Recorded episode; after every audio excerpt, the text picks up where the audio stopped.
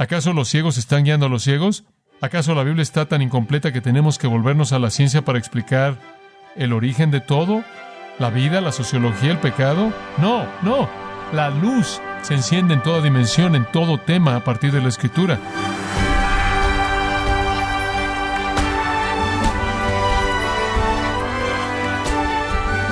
Sea usted bienvenido a esta edición de Gracia a vosotros con el pastor John MacArthur. Le saluda su anfitrión Miguel Contreras y le comento que la Biblia está llena de sabiduría, también en el área financiera, conocimiento que puede fortalecer sus relaciones, consejo para ayudarlo a superar los malos hábitos, y todo esto no es lo más importante que la Biblia nos ofrece. Entonces, ¿cuál es la razón principal por la que se debe estudiar la Biblia? Bueno, John MacArthur estará contestando esa importante pregunta conforme continúa con el estudio La defensa que Dios hace de la Escritura en gracia a vosotros.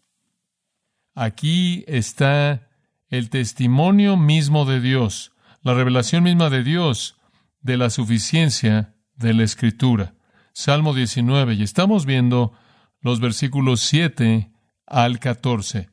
Permítame leérselos. La ley de Jehová es perfecta, que convierte el alma. El testimonio de Jehová es fiel, que hace sabio al sencillo. Los mandamientos de Jehová son rectos, que alegran el corazón. El precepto de Jehová es puro, que alumbra los ojos. El temor de Jehová es limpio, que permanece para siempre. Los juicios de Jehová son verdad, todos justos. Deseables son más que el oro y más que mucho refinado, y dulces más que miel y que la que destila del panal. Tu siervo es además amonestado con ellos, en guardarlos hay grande galardón. ¿Quién podrá entender sus propios errores? Líbrame de los que me son ocultos. Preserva también a tu siervo de las soberbias, que no se enseñoren de mí, entonces seré íntegro y estaré limpio de gran rebelión. Sean gratos los dichos de mi boca y la meditación de mi corazón delante de ti, oh Jehová, roca mía y redentor mío. En primer lugar, la suficiencia de la Escritura, versículos 7 al 9, después el valor de la Escritura, versículos 10 al 13, y finalmente nuestro compromiso subsecuente con la Escritura en el versículo 14. La ley de Jehová es perfecta, que convierte el alma. Eso significa que la escritura puede ser vista como la ley de Dios para la conducta del hombre. El segundo punto que explicamos aquí, viendo el versículo 7 de nuevo, el testimonio de Jehová ve la escritura como el testimonio personal de Dios, la revelación de Dios de sí mismo. En tercer lugar, en el versículo 8, la escritura es vista como los preceptos del Señor. Preceptos significan doctrinas, por así decirlo. Estatutos, algunas traducciones lo tienen. Esto es principios para la vida y la piedad, principios divinos.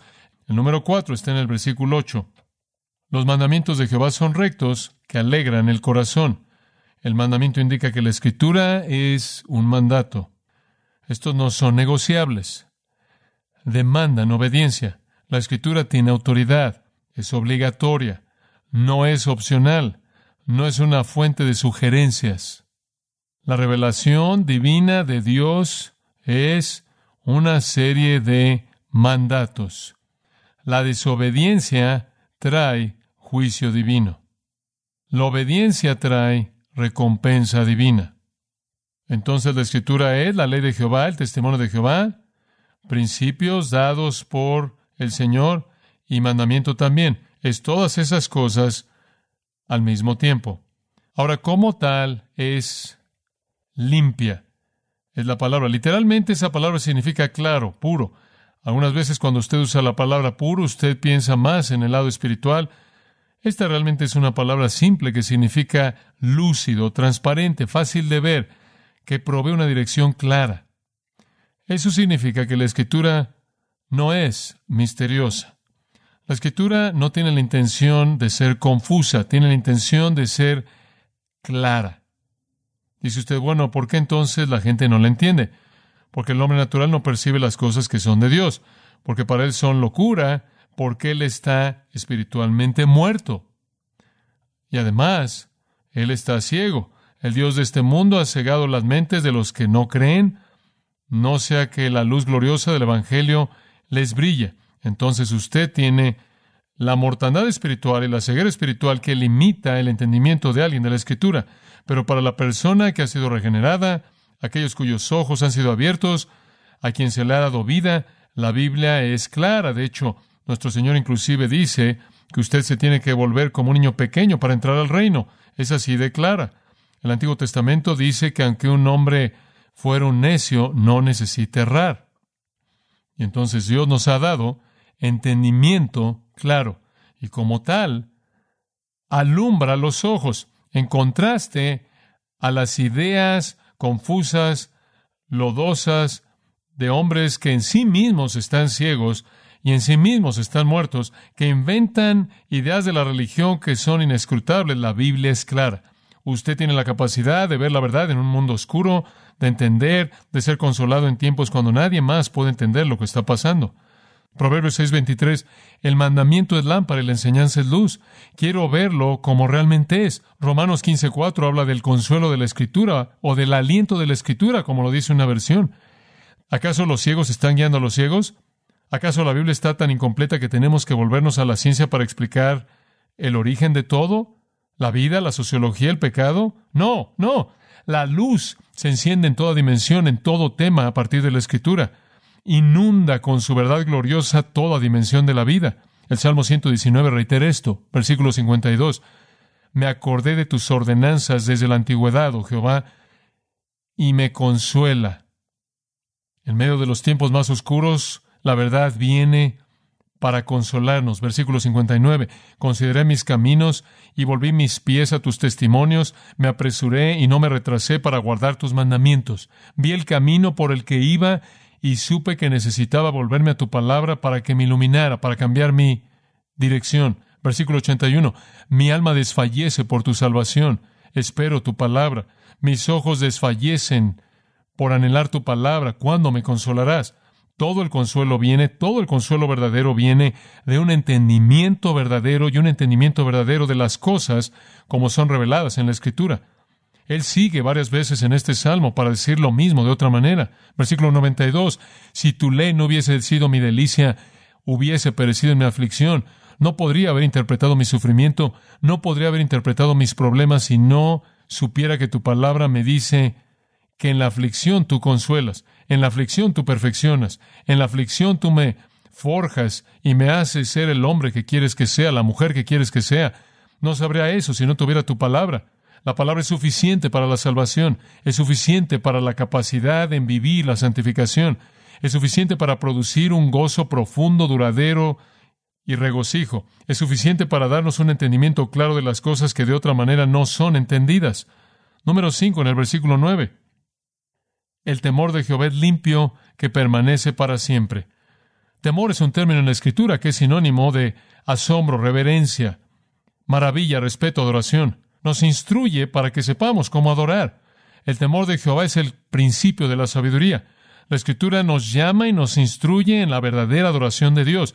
Y usted recuerda que Jesús dijo que el Padre busca verdaderos adoradores, que le adoren en espíritu y en verdad. El hábito del alma humana es adorar. ¿Lo ve usted?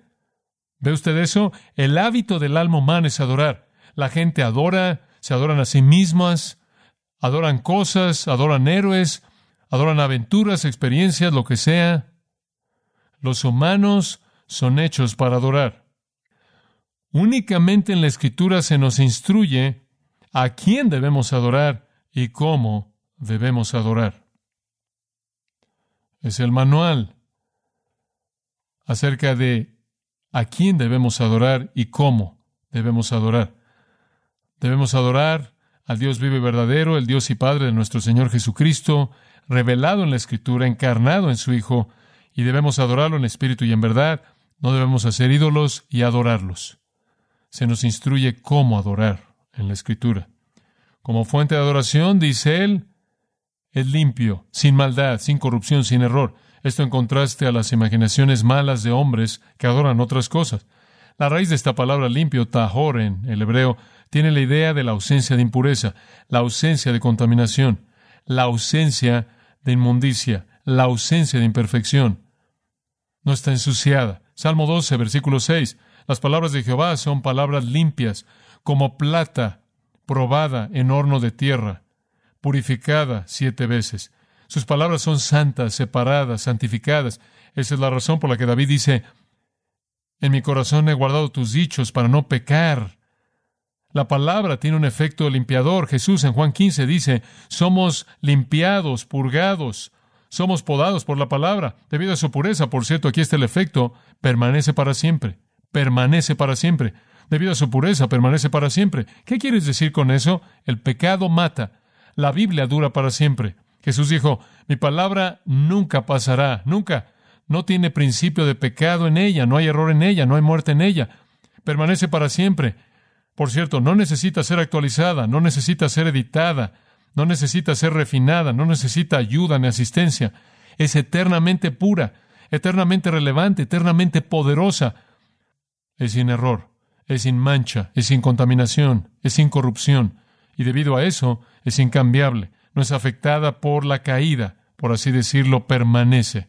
Y de nuevo, Salmo 119, y no quiero cubrir todos los versículos ahí, pero únicamente para recordarle que muchos de ellos hablan de esto, muchos de ellos a lo largo de este Salmo. Versículo 9, ¿con qué limpiará el joven su camino al guardarlo conforme a tu palabra? Si usted quiere un camino puro, entonces aplique un instrumento puro a su corazón. Después, versículo 11, en mi corazón he guardado tus dichos para no pecar contra ti.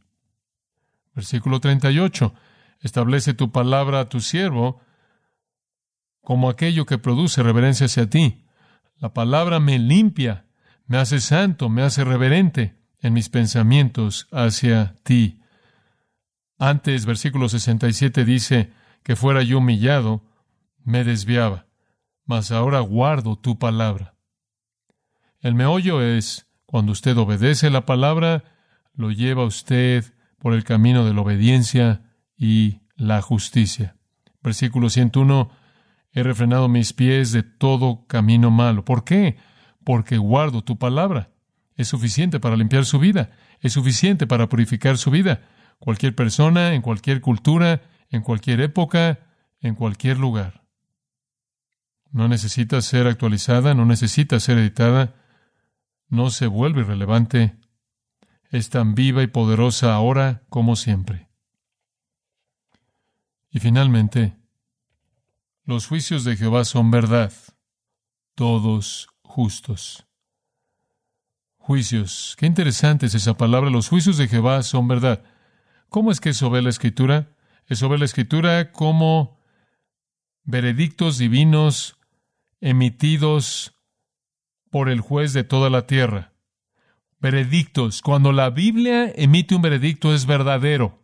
Sus veredictos son verdaderos determinaciones judiciales por parte del juicio de toda la tierra que vienen desde el cielo, aquel quien es el juez definitivo, único y final, emite veredictos verdaderos, en contraste a las injusticias que prevalecen en la vida humana, en contraste a las mentiras de este mundo, la justicia de Dios, los juicios de Dios, siempre son perfectamente verdaderos, absolutamente verdaderos, absolutamente confiables. Y esa última frase, ¿cuál es el efecto? Produce, lo que significa es, produce justicia que lo abarca todo. Ese es un resumen.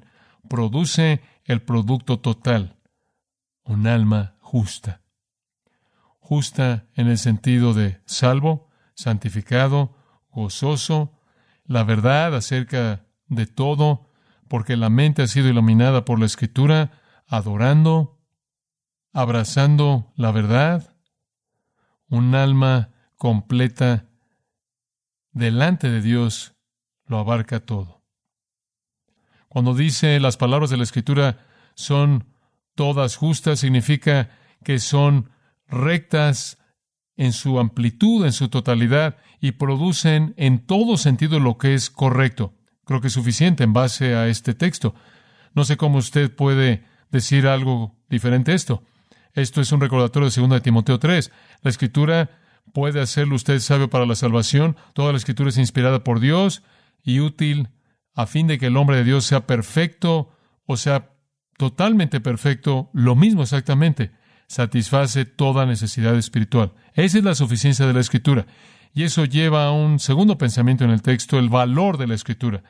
Debido a que esto es verdad, debido a que esto es verdad. Escuche el valor, versículo 10. Deseables, refiriéndose a los juicios de Jehová, que son en su totalidad justos y verdaderos. Deseables, refiriéndose a las palabras de la Escritura.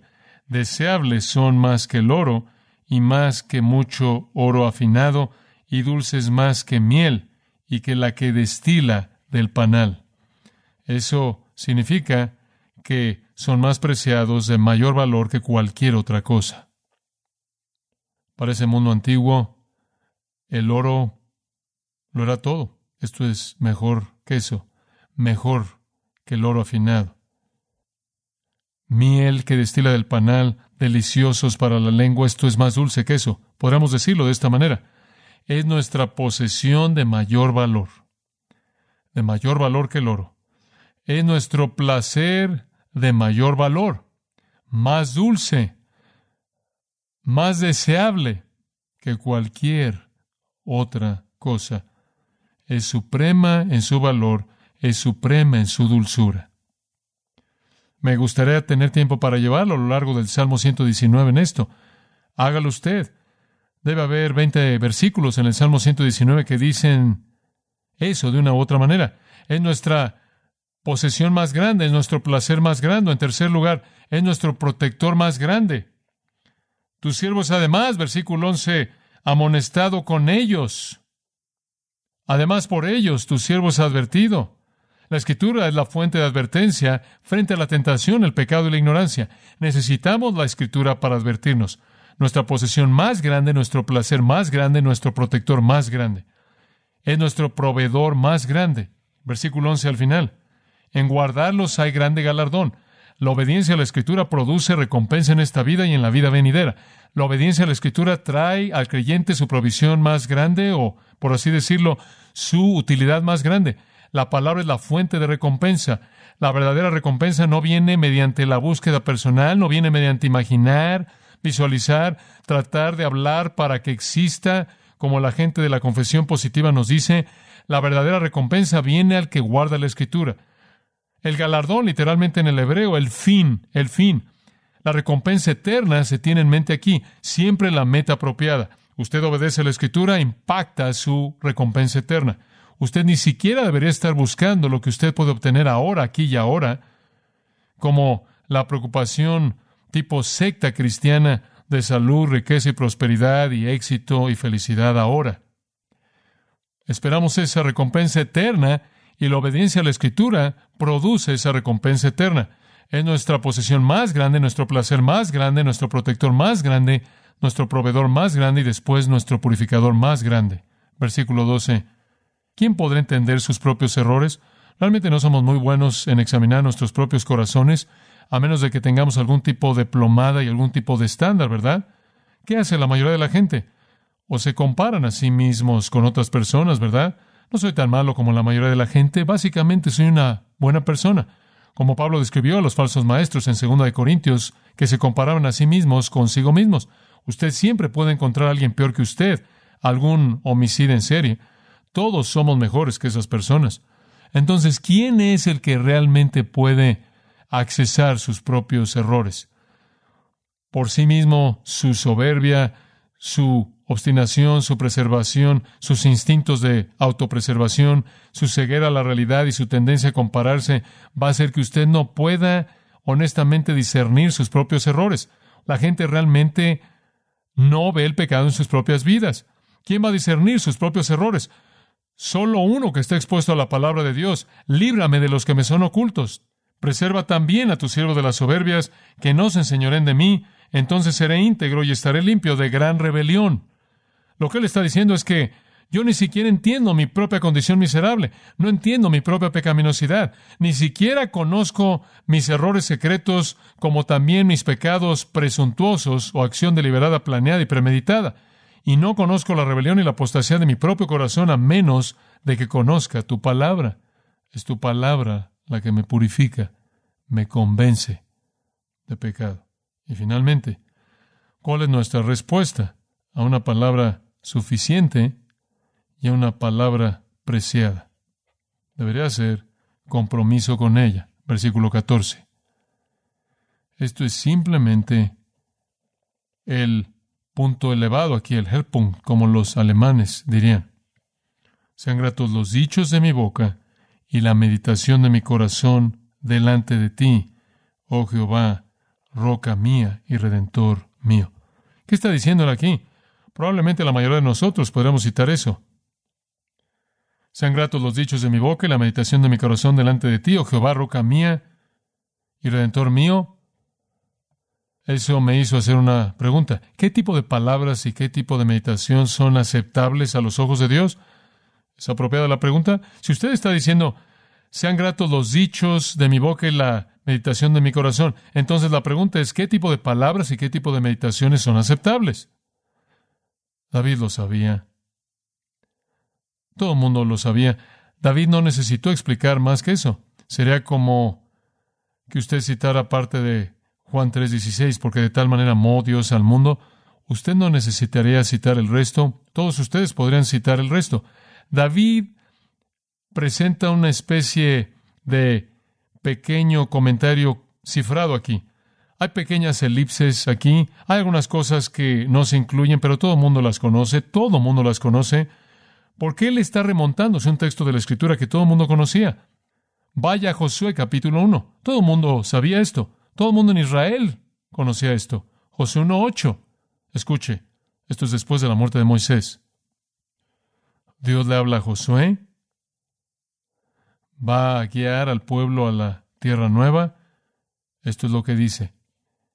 Nunca se apartará de tu boca este libro de la ley, la palabra de Dios, sino que de día y de noche meditarás en él. Oh, eso responde a la pregunta. Salmo 19 sean gratos los dichos de mi boca y la meditación de mi corazón delante de ti. Y aquí se nos dice que el libro de la ley debe proveer las palabras para nuestra boca y proveer la meditación de nuestro corazón día y noche. Entonces, ¿qué tipo de palabras y qué tipo de meditación son aceptables para Dios? Aquellos que están centrados en qué? En el libro de la ley. El libro de la ley.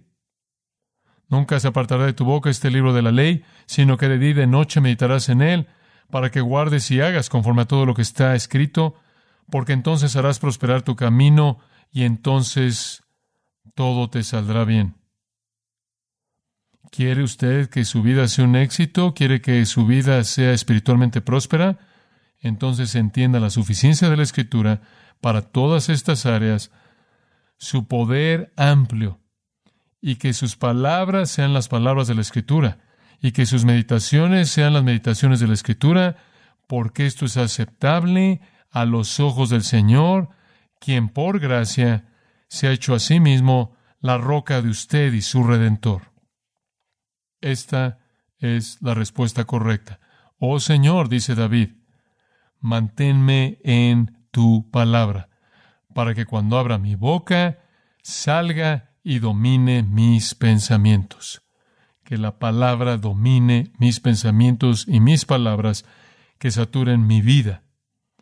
Porque es esta palabra la que me hace vivir una vida que te agrada a ti y será eternamente bendita. Sí, tenemos una escritura suficiente. Padre nuestro, de nuevo el testimonio de la Escritura es tan contundente, tan rico. Gracias por este tributo magnífico a tu palabra en las páginas de la Biblia. Te agradecemos de nuevo por el privilegio de oírla. Ahora somos responsables. Señor, ayúdanos a saber que todo lo que necesitamos está aquí. Todo lo que necesitamos. Y cuando hacemos la pregunta, ¿qué anhela el corazón humano? ¿Cuáles son los anhelos profundos, agonizantes del corazón humano? Podríamos sugerir que transformación del alma, la sabiduría real en todo aspecto de la vida, gozo verdadero, duradero, la capacidad de entender las cosas oscuras de la vida, fuente permanente de vida y verdad, que para siempre es verdadera y nunca está mal.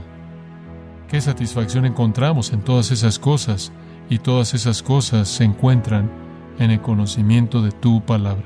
Gracias por este regalo preciado, que vivamos nuestras vidas en ella como hemos sido instruidos, vivimos por toda palabra que procede de tu boca.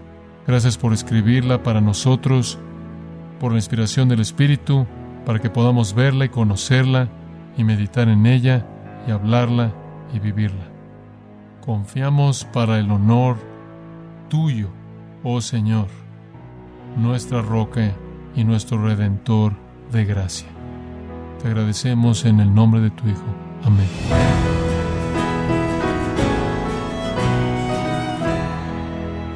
Esa mirada alentadora al poder de la palabra de Dios fue de parte de John MacArthur. Aquí en Gracia a vosotros, y estamos en la serie La defensa que Dios hace de la Escritura, en su programa Gracia a vosotros. Y quiero recordarle, estimado oyente, que tenemos a su disposición el libro El poder de la palabra y cómo estudiarla, escrito por John MacArthur, es una guía práctica que nos explica por qué estudiar la Biblia y ofrece pautas para hacerlo de una manera efectiva, examinando varios pasajes de las Escrituras en el Antiguo y Nuevo Testamento. Puede adquirirlo en nuestra página en gracia.org o en su librería cristiana más cercana. Y quiero recordarle que puede descargar todos los sermones de esta serie, La defensa que Dios hace de la Escritura, así como todos aquellos que he escuchado en días, semanas o meses anteriores, animándole a leer artículos relevantes en nuestra sección del blog en gracia.org. Si tiene alguna pregunta o desea conocer más de nuestro ministerio, como son todos los libros del pastor John MacArthur en español, o los sermones en CD, que también usted puede adquirir, escríbanos y por favor mencione la estación de radio por medio de la cual usted nos escucha en gracia a vosotros. Es importante conocer no solo el país y ciudad de donde usted nos escucha, sino también la radio. Para quienes contactan nuestro ministerio por primera vez, pueden solicitar una copia del mensaje de promoción sin costo alguno, un mensaje por oyente únicamente. Si usted vive en los Estados Unidos o Puerto Rico, escríbanos a Gracia Vosotros, P.O. Box 4000, Panorama City, California 91412. O puede escribirnos a través del siguiente correo electrónico radio arroba gracia punto org. Le damos las gracias por su tiempo y sintonía en nombre del pastor John MacArthur y del personal. Y le comento que estamos orando para que Dios continúe extendiendo su gracia en usted mientras nos acompañe en la próxima edición para continuar desatando la verdad de Dios un versículo a la vez, aquí en gracia a vosotros.